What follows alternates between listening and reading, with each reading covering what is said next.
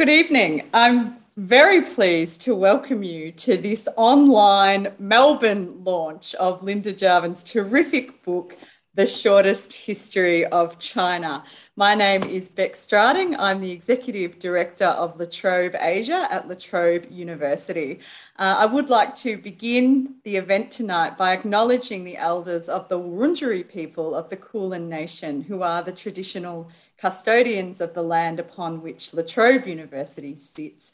And I would like to pay my respect to their people, both past and present, and extend that respect to other Indigenous Australians who might be joining us this afternoon. La Trobe Asia is proud of our efforts to engage the public in thoughtful, in thoughtful debate and to deepen our understanding and our knowledge of the region in which we live. And it really does give me great pleasure to welcome Linda Jaivin to this to the virtual La Trobe Asia stage uh, to celebrate her recently published book, The Shortest History of China, uh, which has been published by Black Inc. Now, this was originally uh, going to occur at the State Library of Victoria, and we just missed out with the timing as we went back into lockdown. But we're really delighted to have you here um, joining us via Zoom from Sydney. And I'm sure that Linda needs no introduction for many of you joining us tonight. Uh, Linda is an internationally published author of 12 books, a translator, an essayist, novelist, and specialist writer on Chinese politics, language, and culture. Uh, she is the co editor of the China Story Yearbook and an associate of the Australian Centre on China in the World at the Australian National University. Welcome, Linda, and congratulations on the publication of this book. Thank you so much, Bec. It's so nice to be here. I wish I were there in person, but we'll make it happen at some point, but we'll make do with Zoom for the moment. And we are also very privileged to be joined this evening by two leading academics in Australia who are experts in understanding China in their own right. I'd like to welcome Dr. Ruth Gamble, who is a lecturer and Australian Research Council DECRA Fellow in History uh, at the School of Humanities and Social Sciences here at La Trobe University. Uh, Ruth specialises in the histories of Tibet and the Himalaya, with a particular interest in the region's rapidly changing environment. Welcome, Ruth. Thank you. Very glad to be here for Linda's book. And last but not least, it's terrific to have with us Professor Baogang He, who is the Alfred Deakin Professor and Personal Chair in International Relations at Deakin University. Baogang has research expertise in a range of topics, uh, including Chinese politics, theories of international relations and democratization, and Asian regionalism. It's great to have you here, Baogang. Thank you, Bec. We do have a discount a discount code for the book that Diana will put in the chat function, uh, and this will also be sent out with the email notification for this event. I highly recommend if you haven't had a chance to purchase the book uh, that you should get your hands on it. Uh, it is a terrific read, uh, and there will be an opportunity for some audience Q and A in the last part of tonight's session. Uh, so please do put your questions in the Q&A box throughout the evening and I will pose them to our expert panel uh, when we get to that part. But Linda, I would like to begin with you. I mean, it's really a remarkable achievement that you've managed to distill this vast, complex history into uh, a relatively short book uh, and managing to keep it lively and informative and coherent is really it's a great achievement. And you say in the intro i love this uh, in the intro when you say that a wise person would choose to focus on a few things but you're just going to focus on it all and i love that approach because you do this magnificent job of revealing the patterns and the threads that recur in the sort of rising and the falling of the empires across two millennia. So i wanted to ask you i mean what do you consider to be the kind of the key narratives or the key stories of change and continuity across this vast and messy history? Mm, such an interesting question.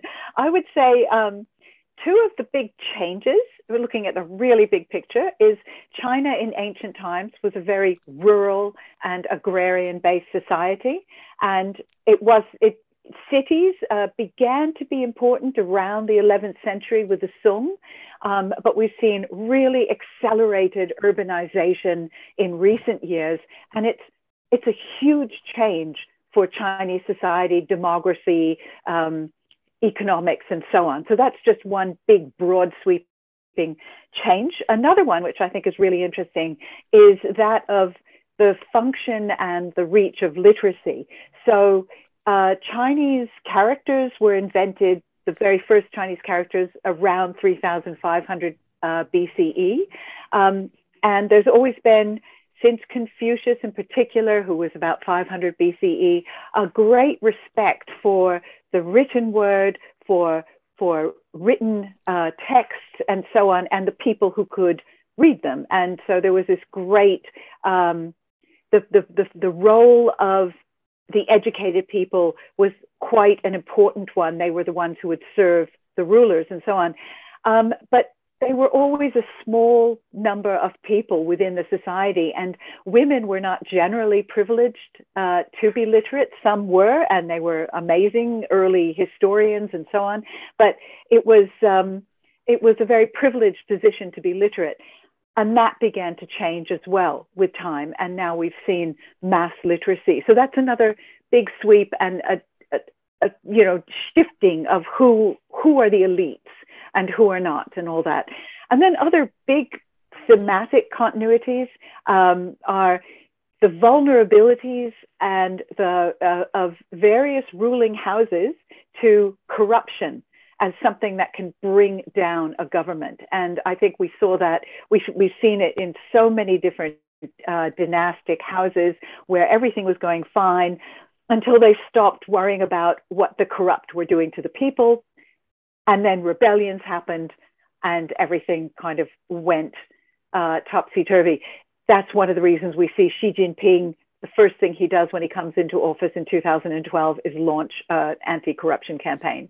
Other anxieties that have uh, anxieties and themes that have continued. One is that of um, unity and disunity and the fear of disunity. So Chinese history has had lots of periods when there has been no central government, no central um, authority, when things have broken up and the whole country is divided into warring or at least competing states. Um, so that was, uh, the, and that fear of that has it exists to the present day. Uh, this fear of disunity, of the fragility of unity, and the fact that um, it's also been in Chinese philosophies of rule from very ancient times, again, back hundreds of years BCE, that if you don't have order, you have chaos. Mm-hmm. It's a cycle, and if you and and it really is kind of an absolute thing. So you lose the order and you get chaos. That's that's another big continuity. And I would finally just ma- mention very quickly um, another thing is anxiety and attention to the borders, because China, unlike many countries, has borders with so many different uh, other countries in the past, different peoples, different tribes. The Great Wall was was an attempt to keep the northern border secure, but you know you have these incredible um, periods where uh, other tribes were absorbed into the empire. This is why China is a multi-ethnic uh, multi-ethnic country, but you also had lots of periods where the greatest fear came from those threats on the border. I mean, in the Tang dynasty, just to raise one little example, um, which Ruth would know a lot more about, uh, is that in the Tang dynasty, the Tibetan kingdom, which was an independent kingdom, raided and sacked the Tang capital of Chang'an. You know, this is a real, real threat to to power. Uh, these various things, and, and at different times in Chinese history, the invaders have been the rulers. So the Mongols ruled in the Yuan dynasty, for example, and the last dynasty was ruled by the Manchus, who were another tribal group from the northeast. China eventually absorbed those peoples, and they are now ethnic minorities. Um, so these are various. I mean, there's many things, but I would just name those to start with. Well, it's certainly a good place to get the conversation started, and I want to come back to those themes, but uh, particularly what you're talking about in the, with that last point, or, or the, the, the, last two points really around order and chaos and fear of fragility and the anxiety uh, around, um, you know, the, the, the, authority being sort of uh, broken up, if you like. Uh, I wanted to, to ask about this because Beijing um, celebrated its 100th anniversary of the Chinese Communist Party in July this year, and it seems like that that tendency towards trying to centralize authority is part of that story of, of the history of China. And you make some really important points in the book about how China is used by the Chinese Communist Party. And so I wanted to ask about uh, or ask you to sort of explain how is it that the past is used or abused by China's leaders, and what are the sort of, I mean, the political and social implications if history is not subject to free and open and critical scrutiny? It's such a great question. It's such an important one.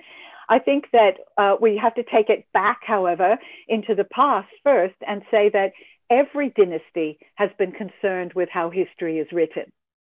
So every dynasty writes the dynasty, uh, writes the history of what came before.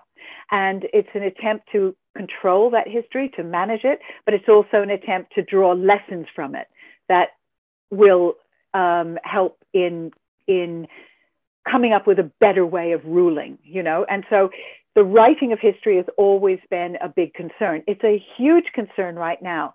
And one of the reasons is that I mean, some of you may have heard of a campaign against historical nihilism, which is going on right now. Xi Jinping talks about historical nihilism, and it seems really weird. Like he's, you know, there's a campaign against girly boys, you know, and there's a campaign against it, and you can kind of see where he's coming from. you don't agree with it, but you can see why they're worried about various aspects of social order. But what is historical nihilism? It is telling the story of China differently to the way the party tells it. That's basically historical nihilism. Why is it important? Xi Jinping is convinced that that is one of the reasons that the Soviet Union uh, fell apart, is that they lost control of the historical narrative. So the, that just tells you how important holding on to the historical narrative is. Uh, to Chinese rulers in general and to Xi Jinping in particular. Now, some of the implications they're, they're quite serious. So what happens is um, I'll make I'll, I'll talk about two aspects of this. They, I think everybody has probably heard of the century of humiliation. Now, that's not just a propaganda thing. It is a propaganda thing, but it's actually real. There was an incredible, it was a century uh, beginning around 1840, in the 1840s, with the Opium Wars.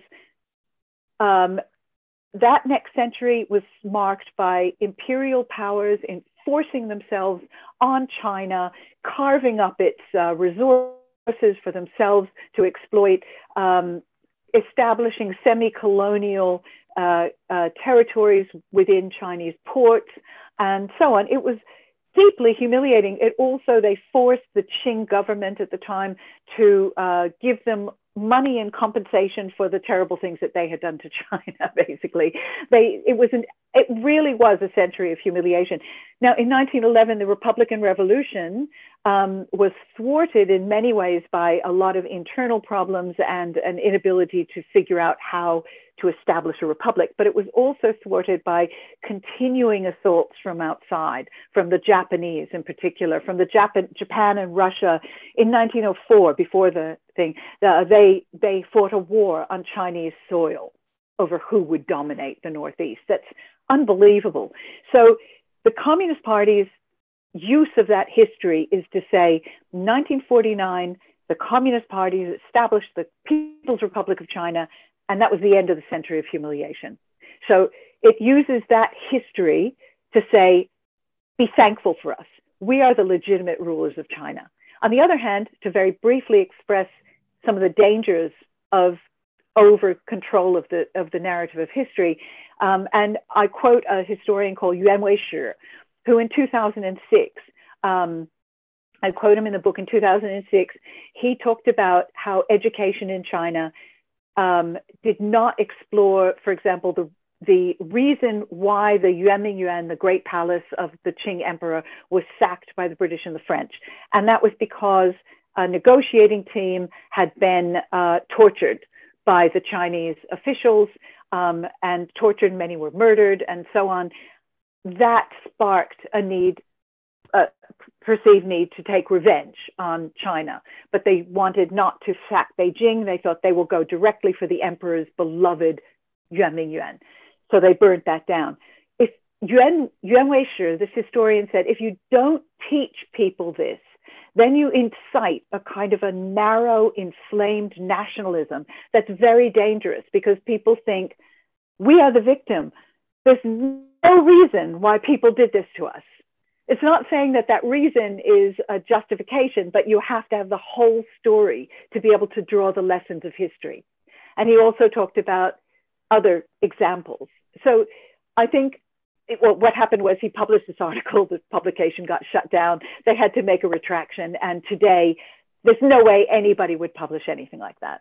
I think we'll get back to the, the century of humiliation uh, a little bit later because it does seem to be quite a significant part of the the, the use of the, the historical narrative and, and, and an explainer of some of the actions that China takes in its international relations and its defense posture. Uh, but I wanted to ask one of the most amazing parts of the book that I absolutely loved were these amazing stories of powerful women in Chinese history. There could definitely be another book or multiple books, I feel, coming out of some of the characters. Uh, and these seem to be traditionally left out of histories of China. And so I wanted to ask, why is it that these uh, histories tend to be sort of pushed aside, and what do we gain from having a better understanding of the role of women uh, and the, the, sort of the forgotten tales of powerful women in particular? Um, so I'll take the first part. Why do we not have them? Um, who writes the histories? The men, and that's one answer, one part of the answer. The other part is what is actually recorded at the time, very little is recorded of the lives of women, you know, and actually very little is recorded of the lives of ordinary people. So um, it, we get a lot from poetry, from court records, and so on. If we want to put together, you know, from tax records and censuses and so on, but we can, but there would, there are records of what emperors ate, you know, um, but there's not records of how women lived. Uh, so it's a kind of using uh, indirect sources a lot of the time. And they weren't considered important. They were just the wives and the mothers. And uh, because they didn't have a lot of public roles, generally speaking, they weren't considered worthy of recording. Um, you know, uh, but there were, there were some who were recorded in history. So we are very lucky. Some wrote poetry and we know about them. Others made inventions, so we know about them. Um, there were some who were warriors. I mean, Mulan is probably a composite. I don't think there was a single Mulan. There's no evidence for that. But you get these amazing women, and I think um, what do we gain? We gain a view of history that's not 50% of the country. you know, if we just look at 50% of the country, we're only going to see half of the story. And uh, so I think that it's kind of evident. We also get this sense of, I, th- I think there's some cliches, uh, especially about Chinese women and traditional women and so on. The, there was definite, there were the bound feet was something that was imposed on women and became a really horrific in, impediment to mobility. It was an imposition of a very painful breaking of the feet um, for at, at initially aesthetic purposes, and kind of erotic, and then it became a method of control. Uh, endorsed by Neo Confucians of the Song Dynasty, and then it was just custom. Um, so, but we also have these amazing characters, and to bring them out, and I'll just name two very quickly. One is my one of my favorite people in the book is a late Qing Dynasty feminist who was the daughter of a Qing Dynasty general who gave her a boys' education and taught her martial arts. She then studied bomb making with Russian anarchists. and she led an all female militia in the 1911 revolution.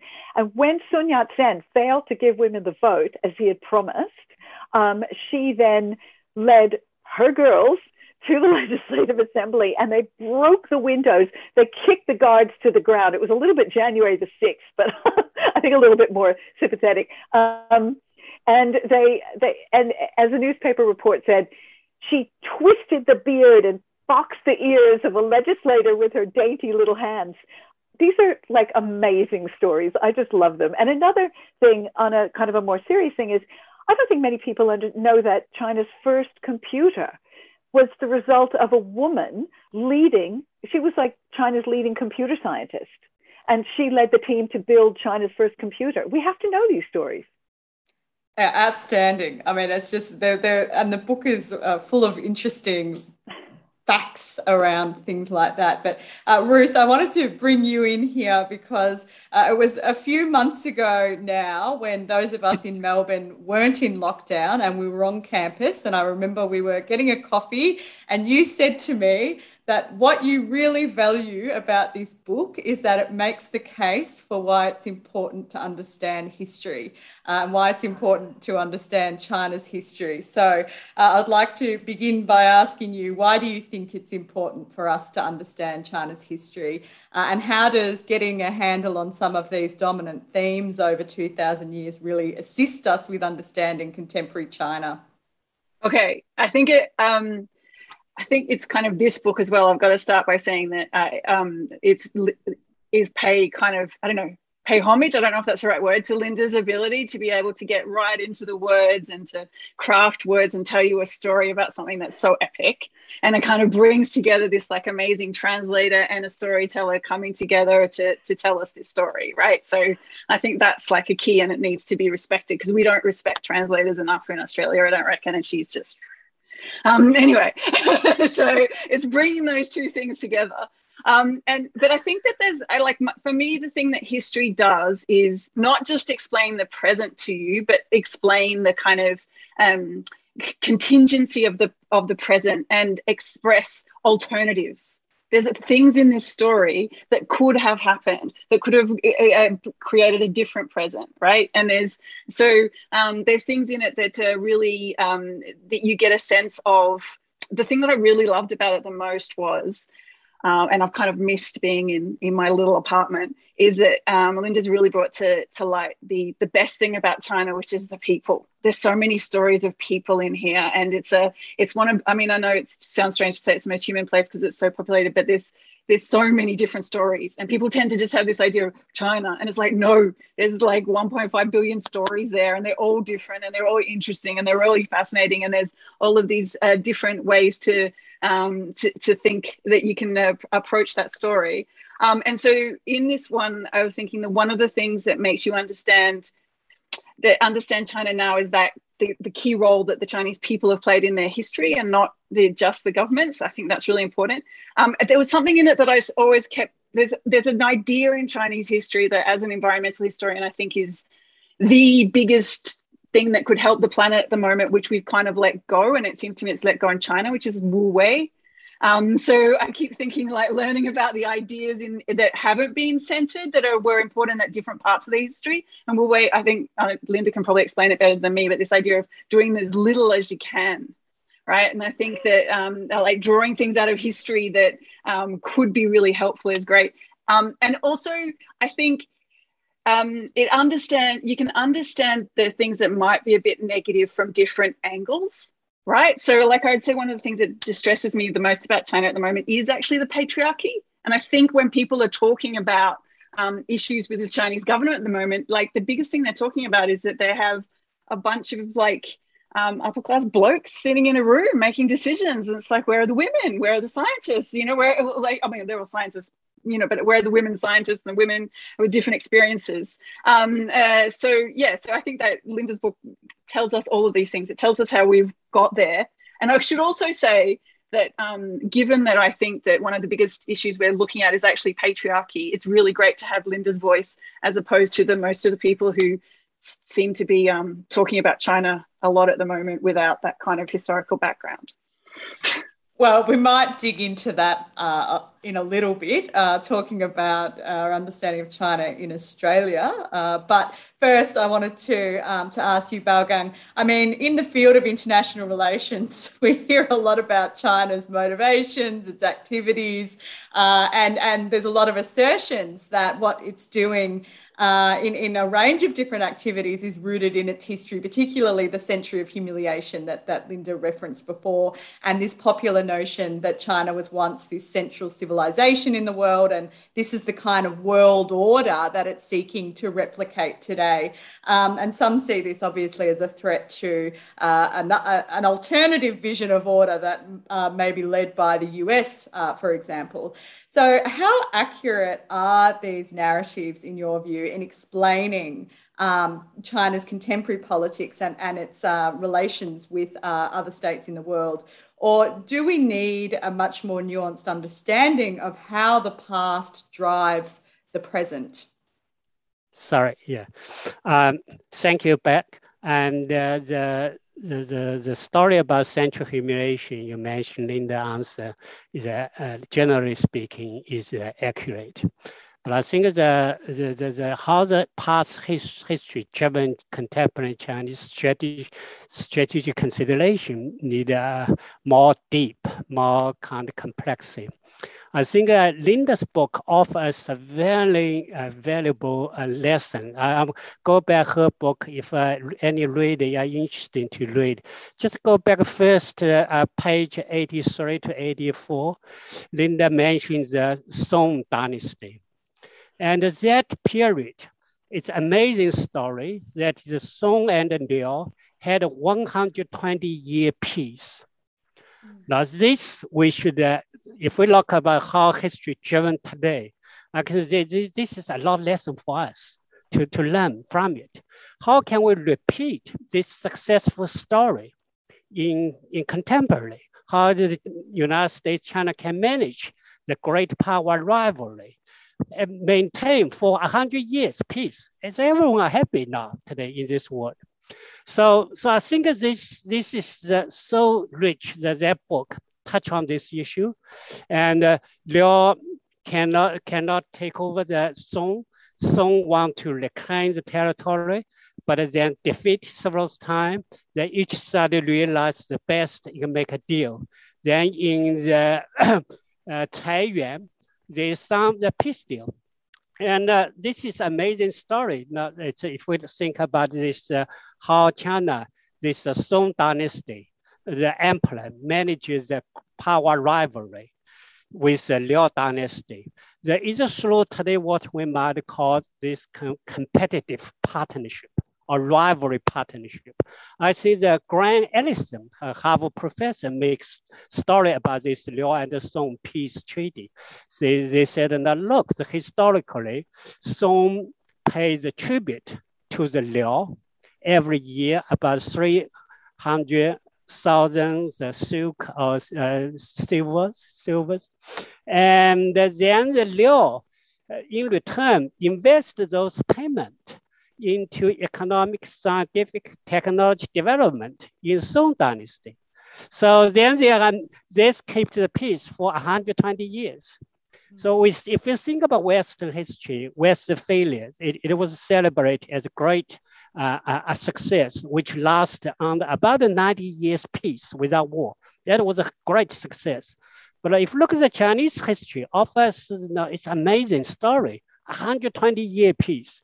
So I think that their book, uh, the Linda's book, really offers some of the nuances. We probably need uh, the uh, central humiliation is a part is a one story, and we need to dig out, like the Linda mentioned in her book.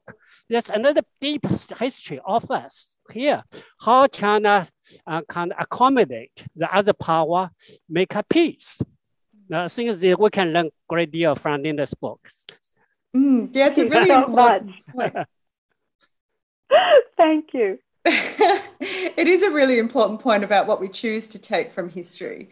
Uh, and, and how we uh, choose to interpret that, um, you know, for, for some of our own ends, I guess. But I wanted to, to go, uh, go back to one of the points that uh, Ruth was uh, making about, you know, who, who is talking about China in the kind of, I guess, the public discussions and the public discourse. And I wanted to ask all three of you, and I'll start with Ruth. Um, do Australians know enough about Chinese history? And if you think, uh, and and if they uh, if they did, know enough about Chinese history, do you think that it would change some of the current debates that are currently occurring, particularly around China's role in the global order and the sort of discussion around threat uh, that is currently playing out in public discourse?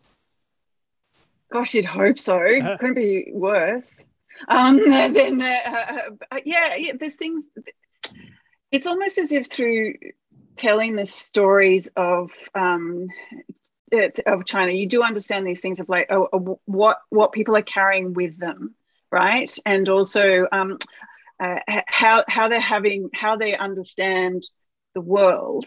I don't know though. Um, it's I almost feel like in some ways it's about it would be better to learn um, some of the language and those ideas as well as the history because it's it's it's, it's how you understand the the framework um, uh, uh, as well as just the history. And I think that's what Linda's done here is she hasn't just told us um, this happened, then this happened, then this happened. We've got like plays in there and uh, and uh, novels that were really important and movies and fashions and um, you know a real sense of like uh, things that you can, can that, that frame people's un- that shape their understanding of the world and that's what I feel like is really kind of lacking in the way a lot of the ways that people um, talk about uh, China. It's always like as a I mean it is an authoritarian government. There is issues there that we need to, to deal with, and I'm not meaning to kind of uh, um, uh, skate over those, but um, sounds bad to say but after that. Um, uh, but there's a, we've got to think about okay, what's going to help people on the ground, right?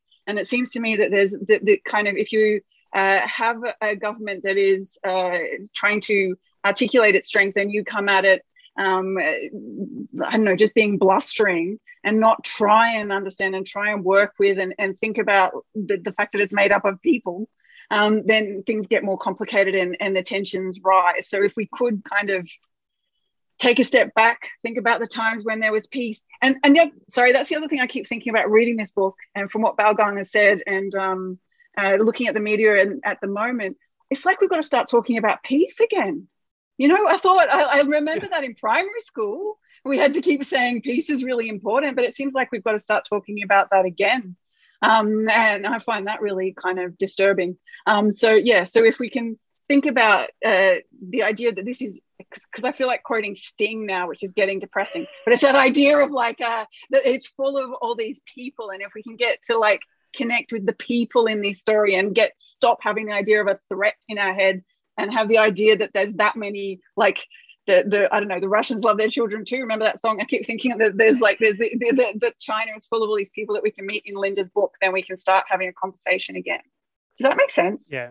Yeah. Yeah, it does. It does. I mean, you're very articulate, Ruth. It's a really important point. And Linda, I, I'm wondering whether you wanted to respond to that point. Yeah, no, I, I completely agree. And it's one of the reasons that, um, and, and I constantly, you know, I listen to podcasts from China and I listen to one called Gushi FM, which is Story FM, and it's all these different people's stories. And there's another one called Stochastic Volatility, which is by these three young feminists. And it's astonishing. And then there's, and I tell people about these and they're like, oh, how do I get onto it? What's the name again? I'm like, you have to know Chinese you know so the point about learning chinese and it's very frustrating i actually wrote a piece about podcasts to try to introduce some of this stuff that you can this notion that china is so many different voices and so many different personalities and all of this is so important and i also really agree that we need to um, it's not about it's not about caving in. It's not about um, saying, oh, yes, well, Xi Jinping is great. It's nothing like that. But we need to understand where the Communist Party and its leadership is coming from when they talk about things so that when we talk back or talk with, that we don't, we don't step on landmines that are just sitting there, you know, sticking out of the ground. Sometimes you feel like um, our leadership just goes over and goes, oh, oh, that's a really sensitive point, but I don't understand that, you know.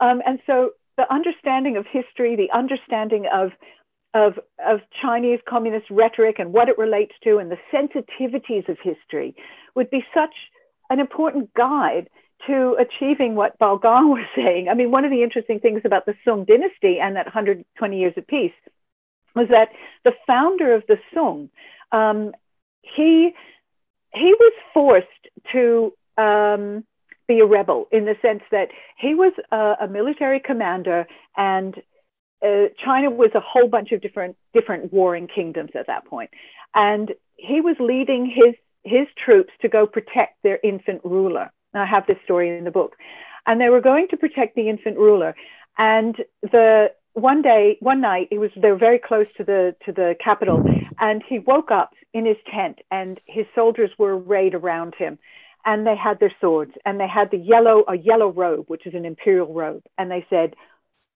"We, you are going to be the emperor. We are going to depose the infant." And he was so angry, but he said, "Okay, but." What he did was he then took the military and really put them under control as a result. He said, You will obey me. We will not kill that infant. We will not harm that family. And one of the things he did, very differently from a lot of other rulers who had to deal with um, putting together a kingdom from a bunch of, you know, disparate, uh, disunified states, is he said, first we try negotiation um, and then we try, you know, we do we do everything to avoid war. We use war as the last resort. It's really interesting to know about these different models, as as Baogang was saying, and as Ruth was saying. I think there's so many things that we can we can avoid creating more fr- unnecessary friction. There's some necessary friction and there's unnecessary friction, and I think we stumble into uh, the United States, Australia. We all stumble into this stuff because of ignorance of history. And I think we can we can become more literate about China. More people should study Chinese. More Chinese Australians should come into politics, you know, and and and and come into journalism and become voices, you know, that we who can help us, who help people who don't speak Chinese hear more voices from China and hear what's what's going on there because again, it's not a thing about surrender. It's nothing like that. We just need to connect in a more intelligent way and a more informed and literate way. Very compelling case yeah. there. And Baogang, I wanted to um, bring you in here. There is also a question in the Q&A I can see that links into the original question that I asked, and, and that is about Australia's diplomatic relationship with China. And would that be different if Australian leaders and the public had a better understanding of China's history? Uh, definitely, if the Australia uh, diplomatic will full informed Chinese history, know the detail, how the Chinese uh, diplomacy operate in real life, they probably would have a better, way to manage uh, the, the, the, the, current situations.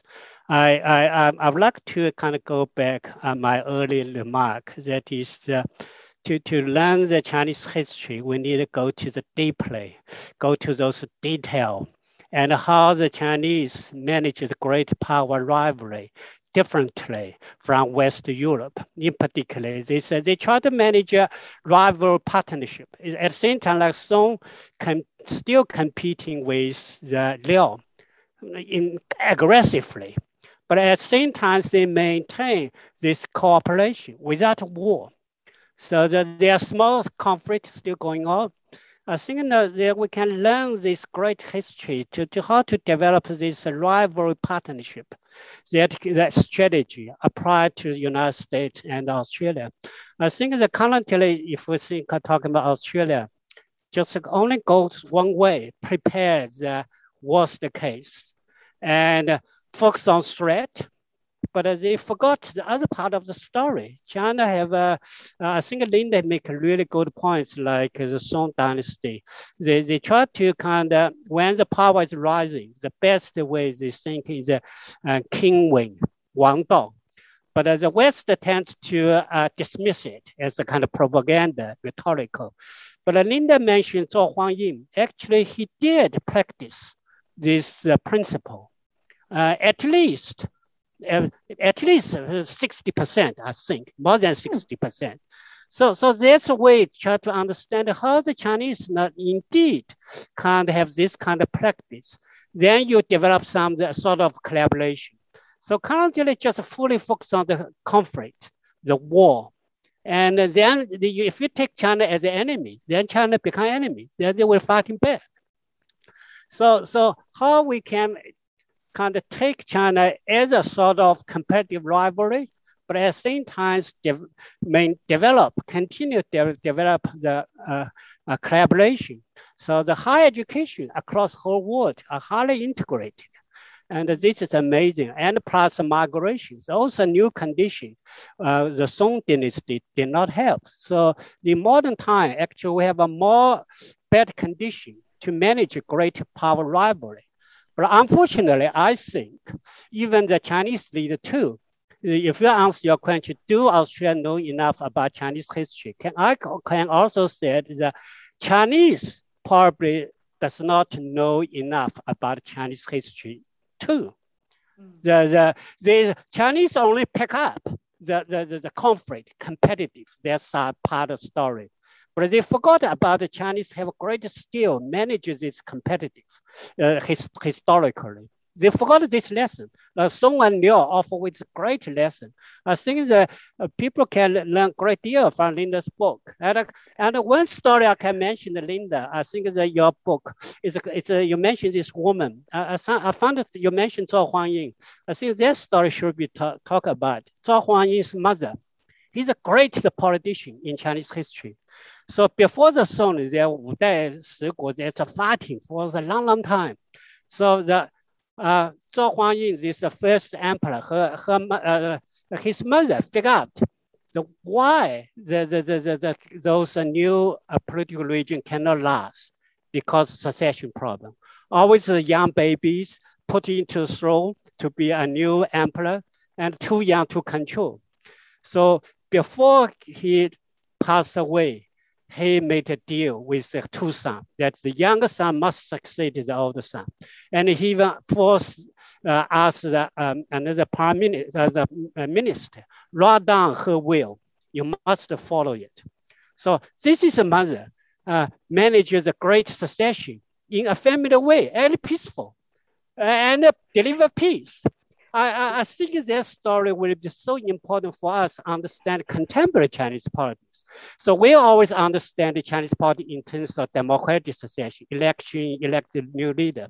But uh, probably go back to Chinese history, how she later on managed succession, peaceful way, and without conflict. Now, now this is a really story that I can, we can learn a lot from Chinese history.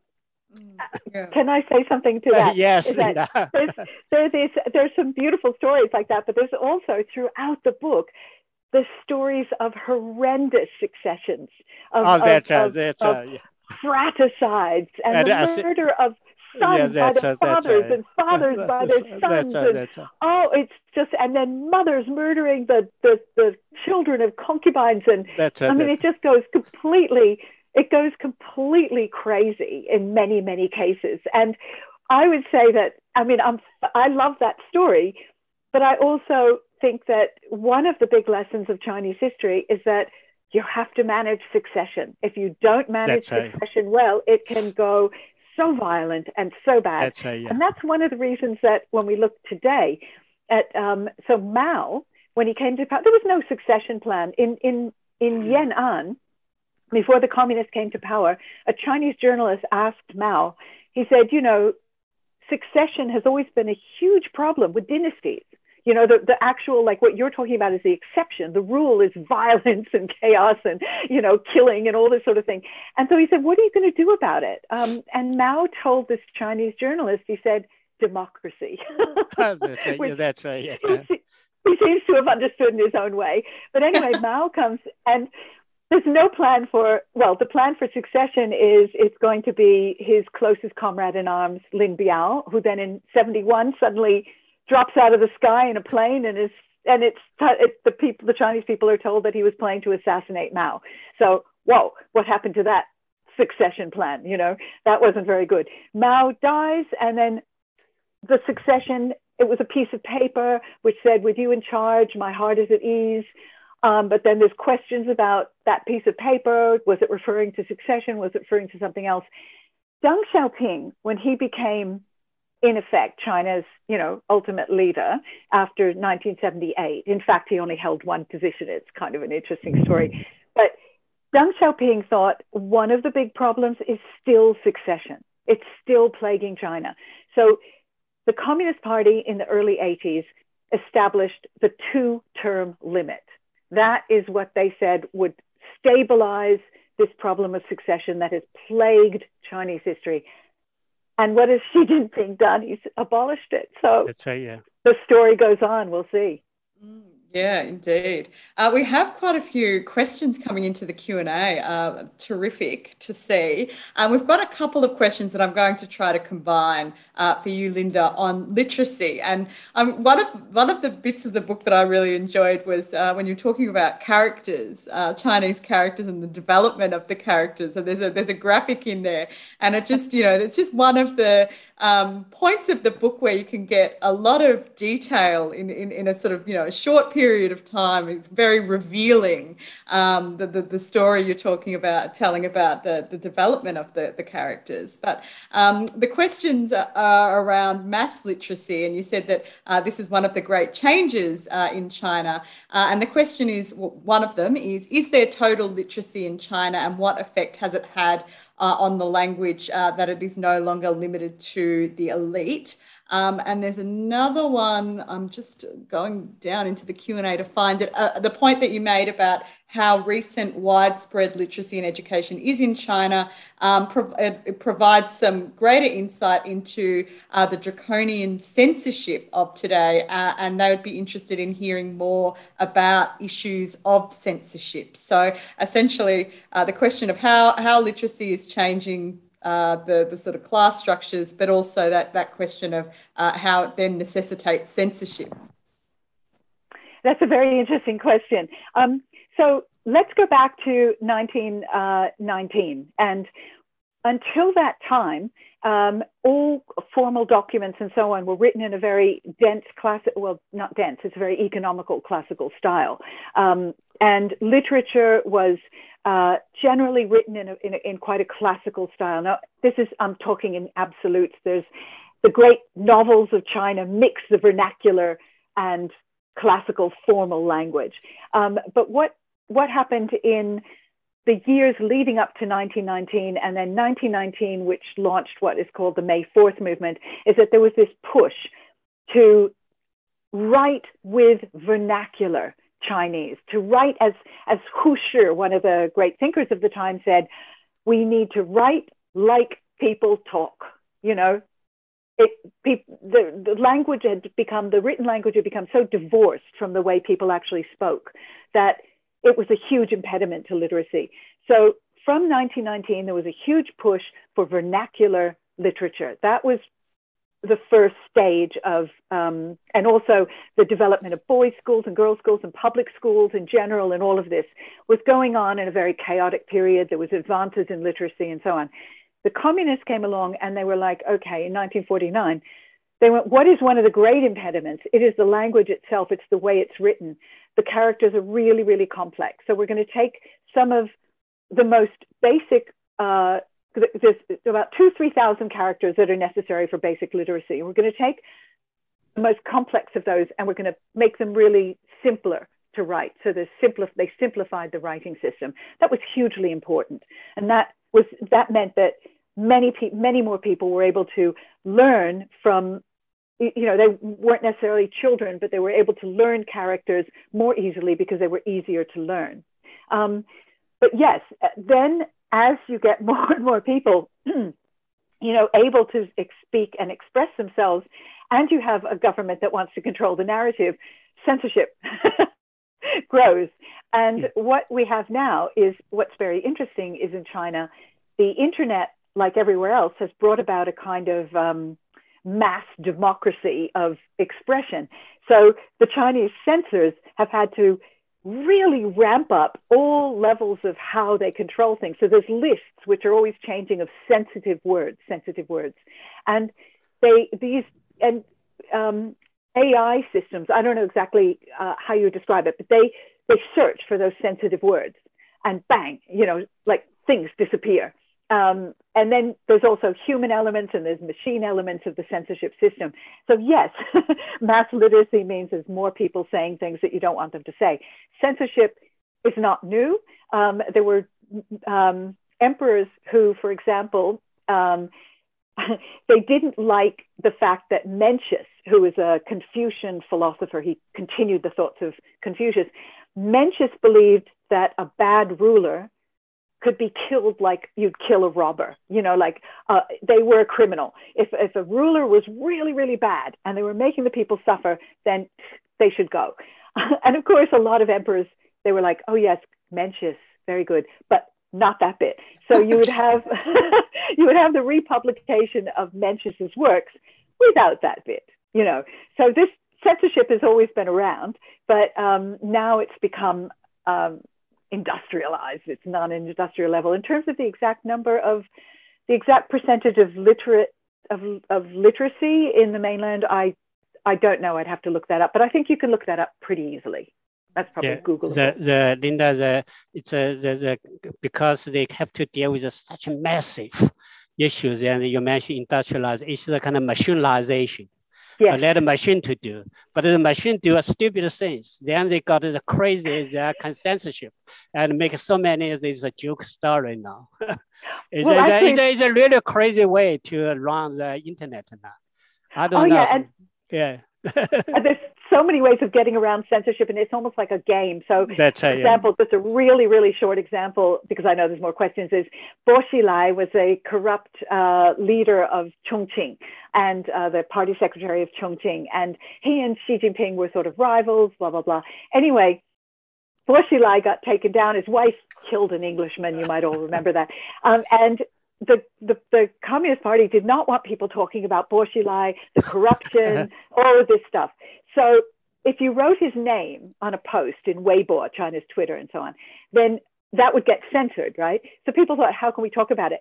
And they began posting pictures of tomatoes, emojis of tomatoes or tomato recipes.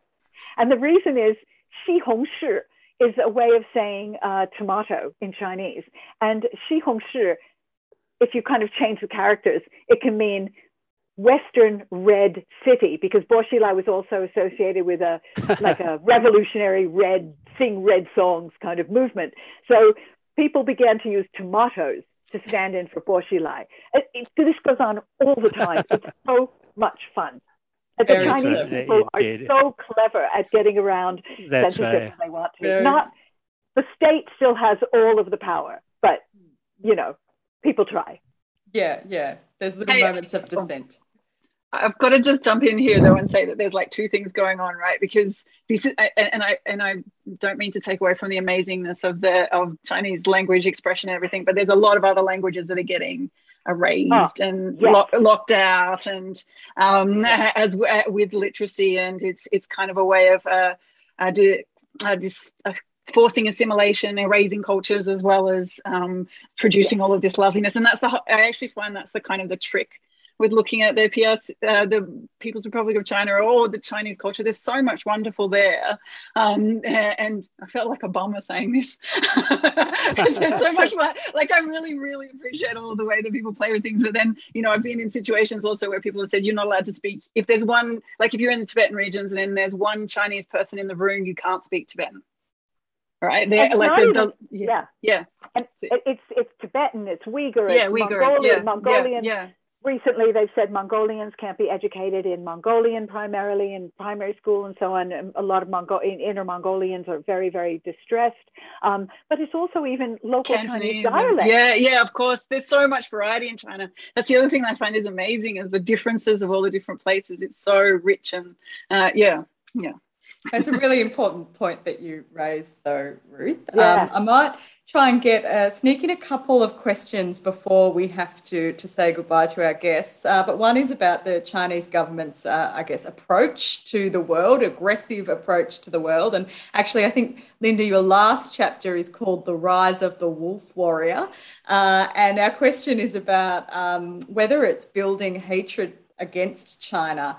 Um, so, wondering about your thoughts on the effectiveness of, of the wolf warrior approach and whether that's actually undermining uh, its relations with, with other countries and, and, and also attitudes of people uh, to China. Yeah, I do think that it has been a, a, serious backfire in international on the international scene. I think it's been very much playing to um, domestic audiences uh, because they're the ones who really, really love that, um, you know, pushback and the the anger and the making fun and the mockery and all that stuff. That plays very well among some people domestically. There's a whole lot of people who hate it, but there's um, a very loud and enabled, uh, internet enabled uh, crowd. Um, it is definitely hurting China, and that probably is why Xi Jinping recently said that China needs to work at building a more affable image, a more likable image. So there is a little bit of a pushback, a tamping down of that um, tendency, but I think we'll have to see what happens in the future. It's all still happening right now. It's all ongoing. Yeah, I'm wondering, Baogang, do you have anything to add to that? Um, I think that behind this uh, wallet diplomacy is uh, uh, uh profounding uh, power change going on. So currently, Chinese already uh, take over uh, America in trade. China is the number one trade, number one investment, the largest investment. And uh, then they start to challenge American financial dollar dominate system. So then we will see more conflict will coming out. In, in particular, Chinese start to challenge American dollar system because Chinese figure out the trade currently only 20% uh, trade settlement in Chinese yuan, 80% still in dollar. And the Chinese, Chinese lose a lot of money. So they, they, try to kind of uh, save some money, like you use as a SWIFT systems the, the currently Chinese developed own system. So then they can they receive a 1.10 uh, transaction fee. That's a huge money because you would think about Chinese total trade volume. So when the Chinese implement this kind of policy in recent year now, that will be another kind of challenge American the domination. So then we will see the more conflict going on. But I go back, I think, so there's, there's a Song and Liao uh, the deal offers your when your competition at the same time maintain uh, uh, this uh, cooperation. So how do you manage those two together, combined together, require a skill. So, so this is might be useful. Go back. I think the Chinese history offers great deal. Mm, yeah. And Ruth, I might get your views on this, but I am going to add a question in um, from one of our audience members as well. Uh, and that is that the ABC is the most trusted source of news information in Australia, but its most recent correspondent had to flee China. So, uh, how can Australians get reliable news or information about current affairs in China? Tricky question. I've got an easy answer. Can I just jump in uh, with it? Linda, and then I'll, Ruth, I'll give you the last word. Okay, easy answer for that is um, subscribe to things like SUP China, S-U-P China. That's a, they'll give you a daily bulletin with links to uh, things from all over the world in English on culture, economics, politics, etc., etc. That's one. I would say if you have a one-stop shop, it's that one. Terrific. Thank you. I don't have no idea what to say about Wolf Warrior. Uh, Wolf Warriors, honestly, it's like goes over my head, and I don't understand it. So I think I should just shut up rather than saying something I don't understand. But um, the uh, I was going to say in terms of information um, that there's there's a really excellent um, environmental uh, newsfeed called China Dialogue that I would also subscribe to as well because I was thinking that was something that we didn't bring up, and I think is like one of the biggest elements. And I actually got a lot from Linda's book about that as well. Is like uh, yeah, environmental issues and how they're affecting China. Uh, China, and it, it lays everything out for you. So, South okay. China and China dialogue. Well, I think that might be currently the, the, one of the biggest uh, uh, uh, problem for us, all of us, is disinformation used yeah. by government used both by Washington and Beijing. So they use this disinformation as a strategy. Now, this is makes it really hard for us to understand what is going on now. Because many things you read, you cannot trust now. The disinformation becomes a, uh, politics now, becomes a, a strategy. Yeah, that's right. Uh, but I think the uh, the topic that you just brought up, Ruth, that might be a topic for uh, when we can bring Linda to Melbourne for an actual event in 2022, uh, and certainly a lot to talk about there as well. Uh, but unfortunately, we have run out of time, uh, and it was a really riveting conversation. thank you to our panelists. thank you to Linda for writing this superb book. And thank you to our very engaged audience. To see the chat has been uh, working overtime today, which is terrific to see. And I think it demonstrates that there's a lot of interest in the topic uh, as well as in the stories uh, that have been discussed in tonight's event.